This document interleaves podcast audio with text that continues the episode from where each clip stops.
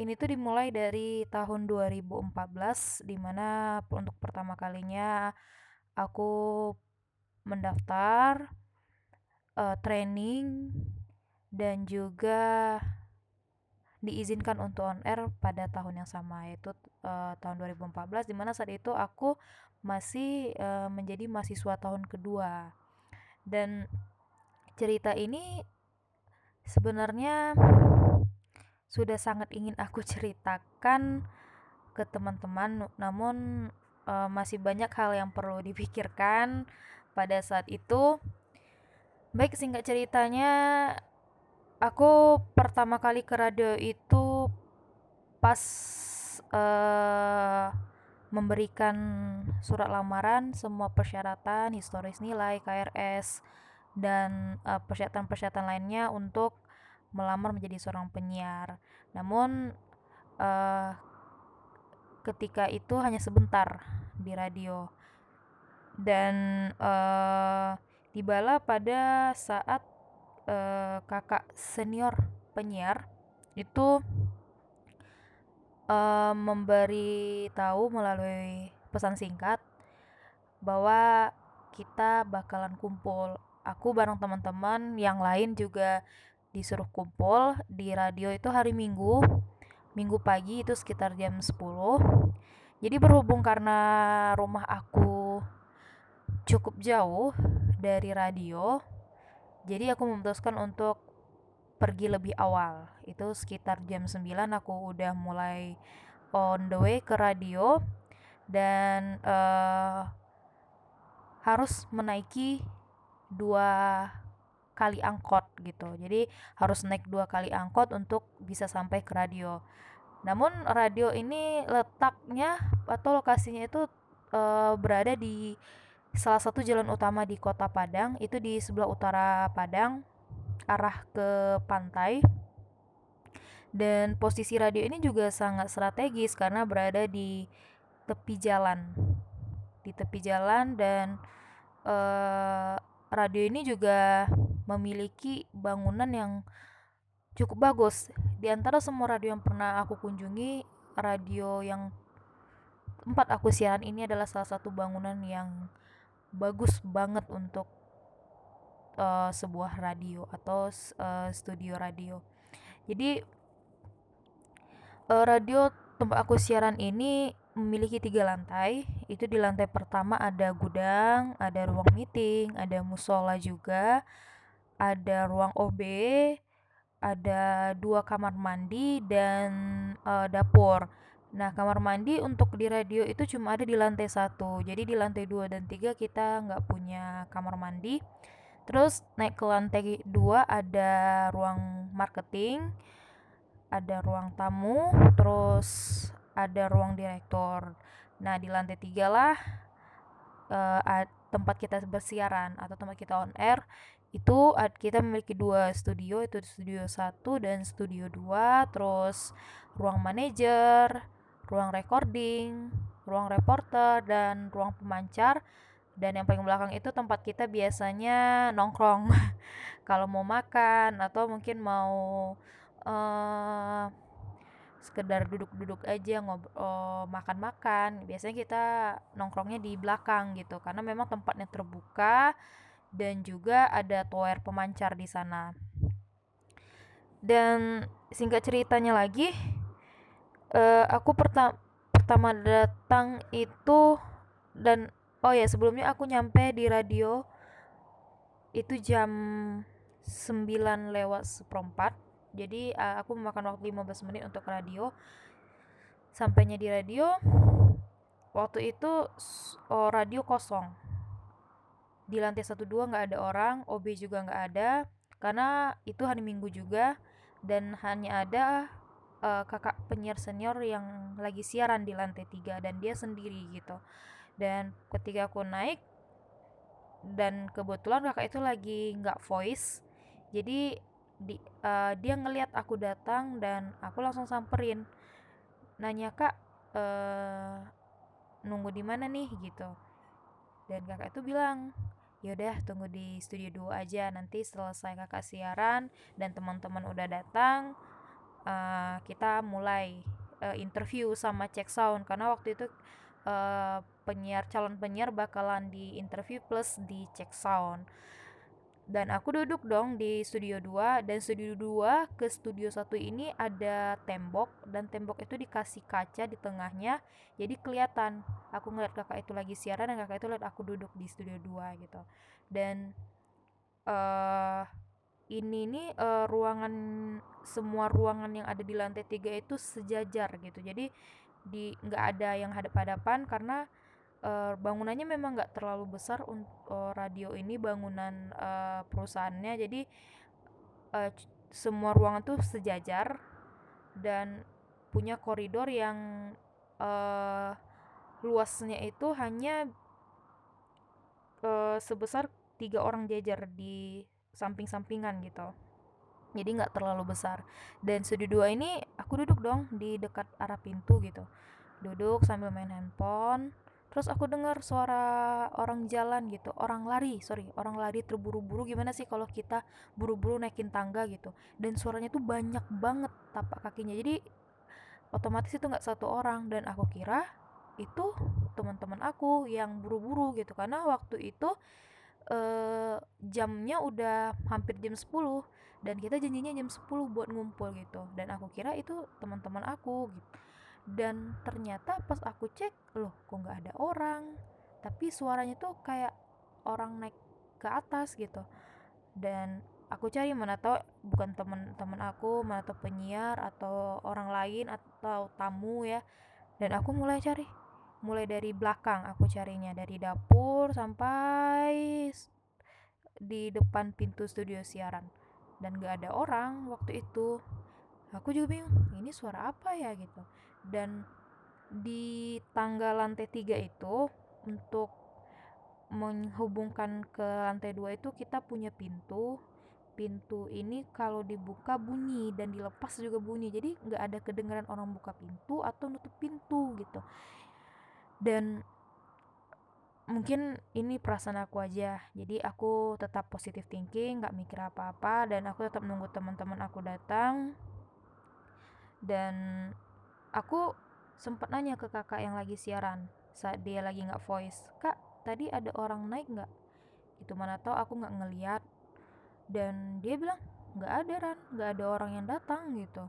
Dan ya di situ aku mulai merasa aneh tapi tetap berpositif thinking aja karena mungkin aku baru atau aku lagi sendiri jadi uh, masih berhalusinasi gitu. Dan hari-hari aku lewatin buat training kita trainingnya Sabtu Minggu. Karena memang dari Senin sampai Jumat itu padat banget buat kuliah karena memang kita masih tahun kedua ya aku bareng teman-teman masih tahun kedua kuliah. Dan uh, selama training hal yang sering aku alami yaitu dengar suara tapak kaki dan itu terus berulang-ulang aku alami. Dan aku nggak pernah nanya nih ke teman-teman aku yang training juga apakah mereka sering dengar juga atau cuma aku sendiri dan aku juga sampai sekarang nggak pernah nanya gitu. Karena uh, setelah kita training itu yang uh, sampai naik jadi seorang penyiar itu hanya dua orang aku dan satu orang lagi teman aku cowok. Dan yang lain itu udah gugur di tengah jalan karena mungkin ada beberapa kesibukan uh, satu dan lain hal jadi nggak bisa diterusin dan sampailah aku uh, diizinkan untuk on air pertama kalinya itu sebelum puasa. Nah, di sana aku sering siarannya tuh kayak menggantikan jadwal siaran penyiar lain. Jadi aku masuk di program-program yang bisa aku handle untuk uh, penyiar baru gitu dan sampai akhirnya aku punya jadwal sendiri dan itu uh, hal yang aku alami itu masih suara-suara waktu pertama-tama siaran suara tapak kaki dan di tangga. Aku juga penasaran di tangga ini loh gitu. Dan sekadang dengar orang uh, lagi sibuk heboh banget di uh, dapur ya tapi nggak ada orang gitu. Dan aku masih positifnya mungkin itu tikus atau kucing ya. Dan tapi itu suara-suara seperti itu tidak hanya sekali dua kali aku dengar tapi hampir setiap aku siaran aku dengar apalagi langkah kaki yang naik yang turun tangga juga sering aku dengar. Dan waktu pada waktu itu pernah di suatu kondisi ya di mana aku lagi siaran sore dan ada penyiar yang minta digantiin untuk siaran sampai jam 7 malam. Dan kebetulan uh, kondisi radio saat itu masih sepi. Jadi di lantai 1, 2, 3 itu nggak ada orang kecuali aku yang lagi siaran karena bertepatan hari minggu juga OB juga nggak di tempat dan karena memang kita ngasih kelonggaran buat OB dan nggak ini juga nggak ada penyiar lain karena penyiar lain biasanya kalau hari minggu mereka datangnya pagi atau uh, setelah zuhur. Nanti mereka balik dan nggak nggak ke radio lagi nggak pulang ke radio lagi gitu. Dan waktu itu aku sendiri posisinya di radio. Jadi pas aku lagi siaran itu sekitar jam uh, eh, 5 setelah setelah asar. Jadi aku denger nih suara orang naik ke tangga tapi tapak kakinya ini jelas banget dengan hampir sama tapak kakinya dengan abang yang aku gantiin siarannya gitu. Dan aku langsung berpikir oh bang abang ini udah datang gitu.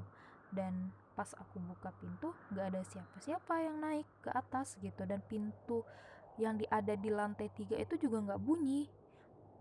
Bunyi bu yang dibuka atau ditutup juga nggak ada gitu. Terus uh, aku otomatis ngecek dong mungkin um, uh, abang ini di recording atau di ruang reporter karena posisinya ruang recording sama ruang reporting dekat banget sama tangga. Jadi bisa jadi abang itu masuk. Dan aku cek nggak ada orang sa satu pun di ruangan itu. Dan aku ya dah ini kenapa ya?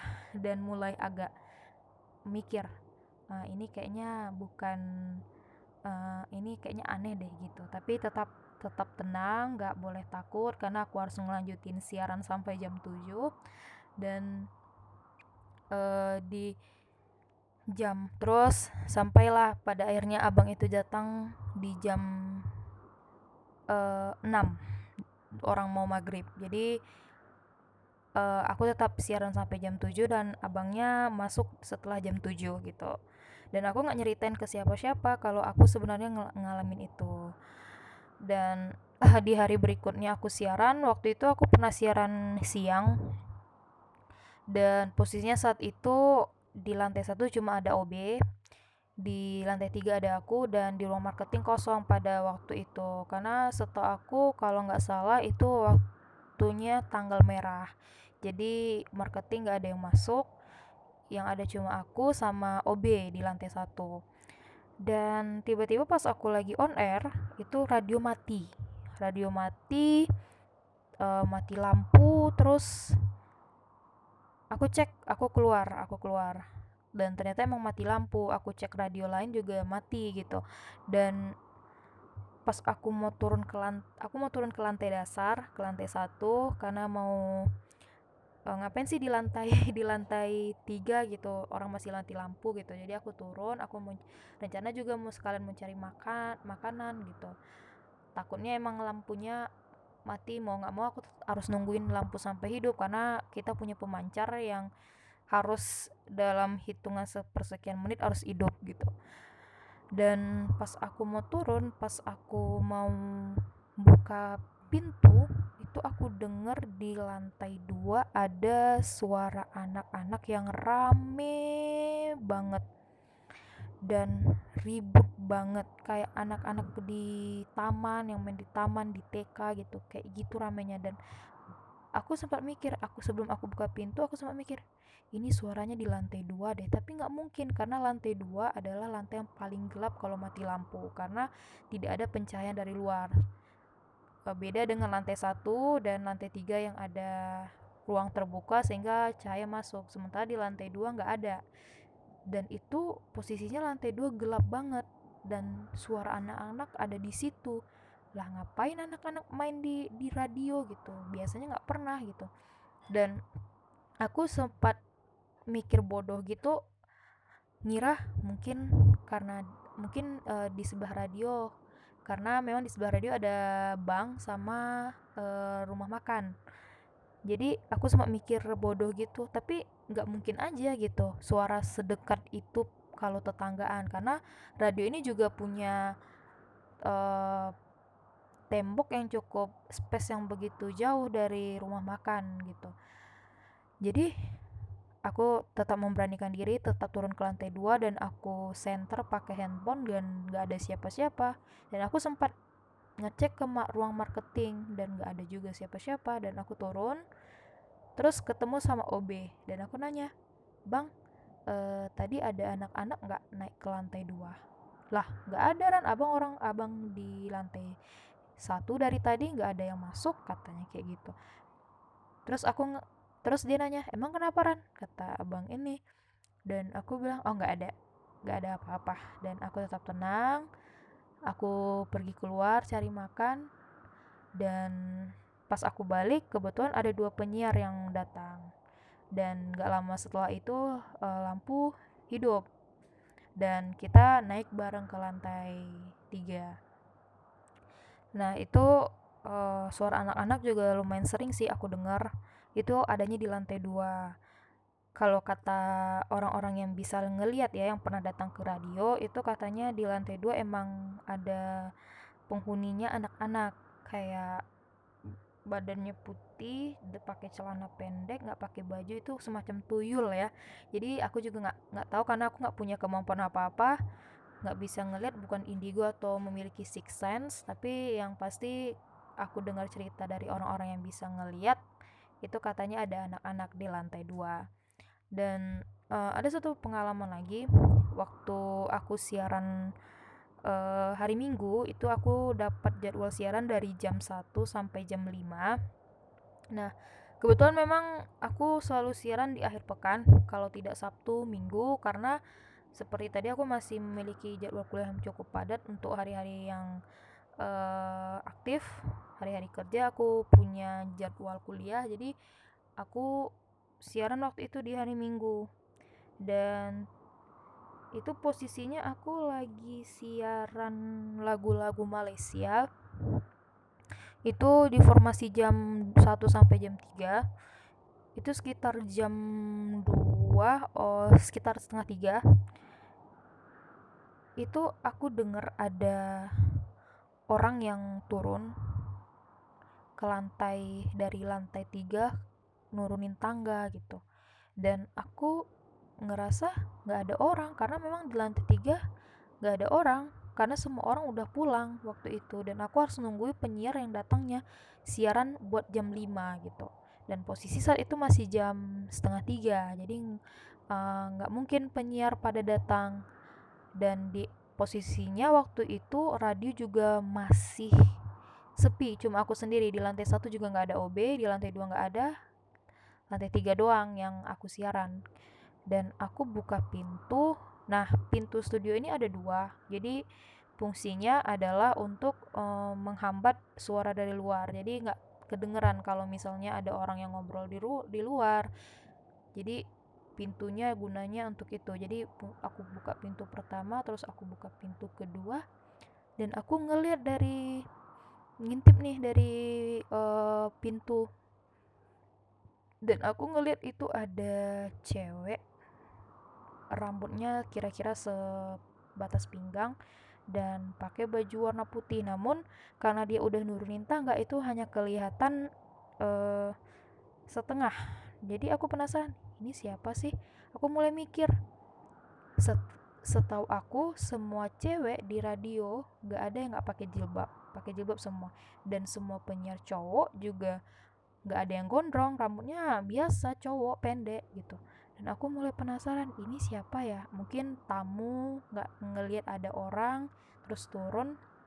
Terus aku ngikutin ngikutin pelan-pelan dan dia turun turun arah ke pintu dan karena aku ngikutinnya nggak agak jauh jaraknya jadi aku nggak ngeliat dia.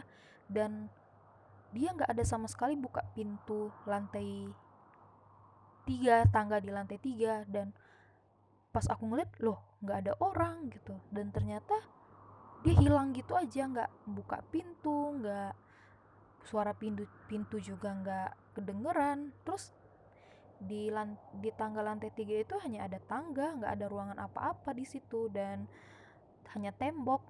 Nah di sana aku mikir ya dan mikir kalau ini tuh udah aneh banget dan aku juga nggak bakalan cerita ke penyiar lain karena aku takutnya mereka nggak ngalamin hal yang sama dengan aku dan juga takutnya mereka bakalan uh, was-was sendiri buat siaran sendiri. Karena memang pasti di satu kondisi se setiap penyiar bakalan sendiri di radio. Karena uh, radio di radio di tempat aku siaran itu nggak terlalu rame ya. Karena memang penyiar-penyiar rata-rata ada mahasiswa. Jadi mereka memiliki jadwal kuliah yang berbeda-beda. Dan setelah kejadian itu ya itu suara tetap suara selama aku siaran tiga tahun aku siaran di radio itu suara-suara tetap aku dengar suara anak-anak suara yang naik tangga turun tangga dan uh, pernah waktu itu aku lagi siaran uh, siang dan tiba-tiba jadi pintu studio tempat aku siaran studio satu itu di tengahnya itu dikasih kaca uh, gunanya buat ngelihat siapa yang datang atau yang lewat gitu. Karena setelah studio satu sebelah kanannya itu paling depan itu ada ruang manajer jadi mungkin uh, orang-orang taunya ruang manajer jadi lewat gitu. Kita kan nggak tahu. Dan jadi di, dikasih kaca. Dan waktu itu pas aku lagi mau on air mau voice itu ada yang yang lewat uh, melintas di depan pintu studio satu. Dan aku pikir itu mungkin tamu ya tamu manajer. Dan aku jadi ruang studio 1 sama ruang manajer itu sama seperti studio 2 dan studio 1 ada kaca di tengahnya. Jadi ruang manajer bisa ngeliat ke studio 1 studio 1 bisa ngeliat ke ruang manajer. Dan aku ngeliat ada gang ganggang pintunya itu kan pintunya ditutup. Jadi ganggangnya itu kayak ada yang buka bergerak gitu. Dan aku nunggu ini siapa yang masuk gitu dan setahu aku ruang manajer nggak pernah dikunci sih gitu. Dan ada yang buka tapi nggak masuk masuk dan aku pas aku keluar langsung ngecek mungkin pintunya dikunci dan ternyata nggak ada siapa-siapa yang buka pintu gitu. Dan balkon waktu itu dan aku langsung ngecek ke balkon. Mana tahu uh, orang tersebut ke balkon dan juga nggak ada siapa-siapa di balkon. Dan aku mulai ngerasa nggak takut iya. Cuma gak tetap memberanikan diri buat tetap tenang dan gak cerita sama siapa-siapa. Dan oh ada satu kejadian lagi. Ini menurut aku juga di luar nalar ya. Jadi waktu itu aku pernah siaran jam ya uh, ini siaran hari minggu lagi. Itu aku siaran di jam 3 sampai jam 5 itu aku lagi siaran program dangdut karena memang pada hari minggu itu ada program dangdut uh, kebetulan radio lagi-lagi kosong. Dan yang anehnya aku selalu siaran di saat radio kosong gitu. Dan aku siaran uh, mulai opening terus uh, baca requestan orang yang udah masuk dan ketika aku turun voice buat naikin iklan dan lagu itu tiba-tiba telepon di studio satu bunyi dan aku angkat dong mana tahu uh, penggemar yang atau pendengar pendengar sorry pendengar yang uh, request lewat off air. Pas aku angkat emang pendengar dan dia bilang gini Ran di radio rame ya? Uh, dan aku jawab iya aja padahal di radio tuh posisinya nggak ada siapa-siapa. Dan Obi juga nggak ada semua orang nggak ada hanya aku sendiri yang ada di radio saat itu dan dia bilang di radio rame banget ya Ran. Soalnya ini uh, kedengeran nih sampai uh, radio katanya. Suaranya bocor banget katanya kayak gitu. Uh, oh iya pak. Dan pas aku cuma bilang oh iya pak uh, kita baru selesai meeting jadi uh, orang rame nih di studio satu. Oh iya mending dibilang deh jangan di studio satu soalnya bocor banget nih suaranya gitu. Uh, uh, setelah itu aku bilang oh ya pak nanti bakal dibilangin. Nah setelah itu aku mikir apa yang harus aku lakuin? gitu. Sementara nggak ada siapa-siapa di studio satu gitu. Kalau suara bocor palingan ketika ada orang di studio satu baru suara bocor gitu. Karena memang ruang studio satu kita kasih kedap suara karena memang takutnya suara dari luar masuk dan siaran bocor gitu dan di studio di studio satu nggak ada siapa-siapa saat itu hanya aku sendiri. Terus eh, nggak uh, lama siap itu nelfon lagi nih pendengar. Ada beberapa pendengar ada sampai lima pendengar yang mengatakan hal sama mengenai suara ada suara yang bocor ke radio. Dan aku masih positive thinking. Aku masih berpikir mana tahu ada siaran VOA atau KBR jadi kita kerja sama-sama radio VOA sama KBR buat siaran. Tapi mereka siarannya itu di jam-jam tertentu. Dan saat itu aku ngecek VOA kali ya yang bocor gitu ke radio dan ternyata VOA lagi kosong lagi off air mereka dan nggak nggak ada yang siaran juga. Terus aku ngecek nih pemancar KBR dan ternyata KBR juga nggak lagi siaran. Lah ini yang siaran siapa suara yang bocor ini siapa gitu. Dan sampai sekarang aku masih mikir ini suara apa ya? Dan pada waktu itu eh uh, jadi di radio itu kalau kita, kami siaran aku bareng penyiar-penyiar lain siaran kita biasanya bakalan uh, nge-record hasil uh, suara siaran kita. Jadi dari kita opening sampai kita closing kita bakalan nge-record suara kita untuk ngecek di mana sih uh, kekurangan-kekurangan kita gitu. Dan waktu itu kebetulan aku nge-record uh, siaran aku yang jam 3 sampai jam 5 itu. Karena aku penasaran suara seperti apa yang keluar aku ngecek nih di record dan ternyata emang iya ada suara yang bocor. Ini bocor banget rame banget dan aku ngedenger itu suara sa aku ngenelin suaranya karena itu ada beberapa suara penyiar di dalam itu penyiar-penyiar senior gitu. Dan aku berpikir ini aku di studio satu sendiri loh bukan rame-rame gitu. Dan ini suara dari mana coba? Dan di dalam uh, record itu ada suara ngobrol suara ketawa. Dan aneh banget gitu kalau sampai bocor seperti itu suaranya. Dan aku nggak ngatain aku nggak um, bilang kejadian ini sama siapa pun baik itu ke manajer atau ke kepala siaran aku nggak pernah bilang dan aku tetap menyimpan sendiri. Dan uh, pada saat itu uh, setelah aku penyiar lain datang dan aku juga nggak uh, bilang gitu.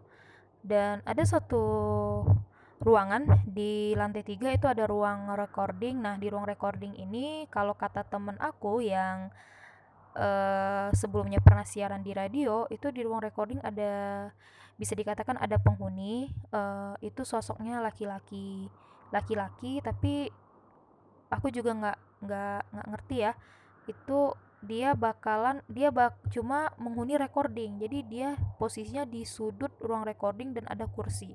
Jadi waktu itu pas aku lagi siaran dan lagi-lagi keadaan radio kosong uh, pada saat itu kursi di studio satu yang biasanya aku dudukin itu lagi nggak enak banget.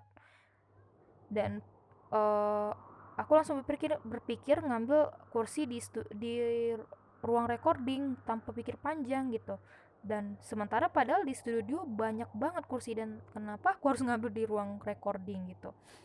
Dan aku ambil nih re, uh, kursi yang ada di ruang recording yang di sudut gitu jadi pas aku lagi lagu lagi naik iklan lagi naik dan aku lagi nggak voice aku kamar mandi nih ke lantai satu. Karena kita memang cuma punya dua kamar mandi di lantai satu dan aku turun nih ke lantai satu. Pas aku naik ke atas itu kursi recording udah pindah ke recording gitu.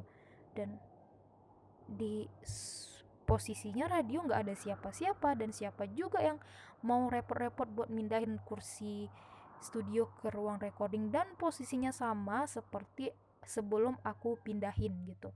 Dan uh, kursi ini juga kadang kalau aku lagi rekaman uh, di recording itu kadang kursinya sering bergerak sendiri goyang-goyang sendiri dan uh, aku ngerasa itu udah biasa gitu. Dan aku juga nggak pernah uh, bilang ini ke teman-teman yang lain teman-teman penyiar lain dan oh ya satu lagi ini dari cerita dari penyiar penyiar lain penyiar cowok yang biasanya siaran malam itu mereka biasanya digangguin. Dalam artian uh, pintu sering di diketuk gitu. Jadi uh, kayak orang mau masuk tapi nggak ada yang masuk. Terus pas mereka lagi siaran juga ada uh, sesosok laki-laki itu pakai baju putih terus pakai sorban kakek-kakek itu sering muncul. Hampir setiap malam ketika penyiar cowok siaran itu mereka se dia sering melintas di depan pintu studio 1 dan uh, hampir semua penyiar cowok yang siaran malam itu ngalamin itu. Dan mereka juga waktu itu cerita ke kami gitu waktu uh, meeting mereka pernah uh, ngobrol lah soal itu. Dan kita masih ya gimana namanya juga bangunan lama gitu. Karena memang radio ini berdiri tahun 98 jadi kita nggak tahu kan radio ini bekas bangunan apa. Dan dulunya bangunan ini kosongnya berapa lama gitu dan ada sih banyak cerita-cerita penyiar lain yang mulai dari pintu ditendang se sekuat-kuatnya kayak orang lagi emosi banget dan sam dan waktu itu kakak yang lagi siaran ini sampai nggak berani buat sampai nggak nggak sanggup buat siaran lagi karena dia siaran sampai jam 7 waktu itu. Dan pintu itu ditendang setelah orang azan maghrib gitu. Dan dia sampai nggak berani buat closing waktu itu dan uh, sampai sekarang sih kalau cerita-cerita kayak gitu sering sih. Kita dengar uh, aku bareng teman-teman. Karena memang kalau sekarang kan kita udah nggak siaran lagi ya di radio. Aku resign tahun 2017 itu setahun sekitar setahun yang lalu. Dan uh, aku udah nggak pernah balik ke radio lagi. Aku terakhir ke radio itu setelah lebaran. Jadi hmm, kalau kita ngumpul nih ya kalau aku penyiar-penyiar yang lain yang juga udah resign ngumpul gitu karena memang rata-rata angkatan di atas aku dan angkatan di bawah aku itu udah pada resign karena juga udah menyelesaikan studinya masing-masing dan udah kerja di tempat lain juga. Jadi kalau ada waktu kita ngumpul kita ini nih yang jadi bahan obrolan kita gitu ngomongin soal radio yang begini begini begini gitu. Dan aku ngerasa ini jadi pengalaman aja sih uh, buat uh, ke depannya gitu buat pemanasan aja kalau mana tahu dan tidak menutup kemungkinan juga kalau kita bakalan kerja di bangunan yang mungkin lebih serem dari radio tempat aku siaran gitu. Dan uh, cerita ini aku sharing juga buat jadi pembelajaran juga dan uh, mengingatkan kita bahwa kita hidup berdampingan dengan makhluk lain. Baik itu jin, iblis, setan kita selalu berdampingan dengan mereka. Karena pada dasarnya juga mereka yang duluan turun ke bumi bukan kita. Dan percaya nggak percaya kita harus uh, tetap ini tetap mendekatkan diri kita pada Allah dan uh, tetap uh, ad, berada di jalannya aja deh gitu. Mungkin sekian cerita dari aku. Uh, di lain kesempatan aku bakalan cerita lagi karena banyak banget cerita yang ingin aku sharing. Uh, sekian dulu ya. Assalamualaikum. Tonight,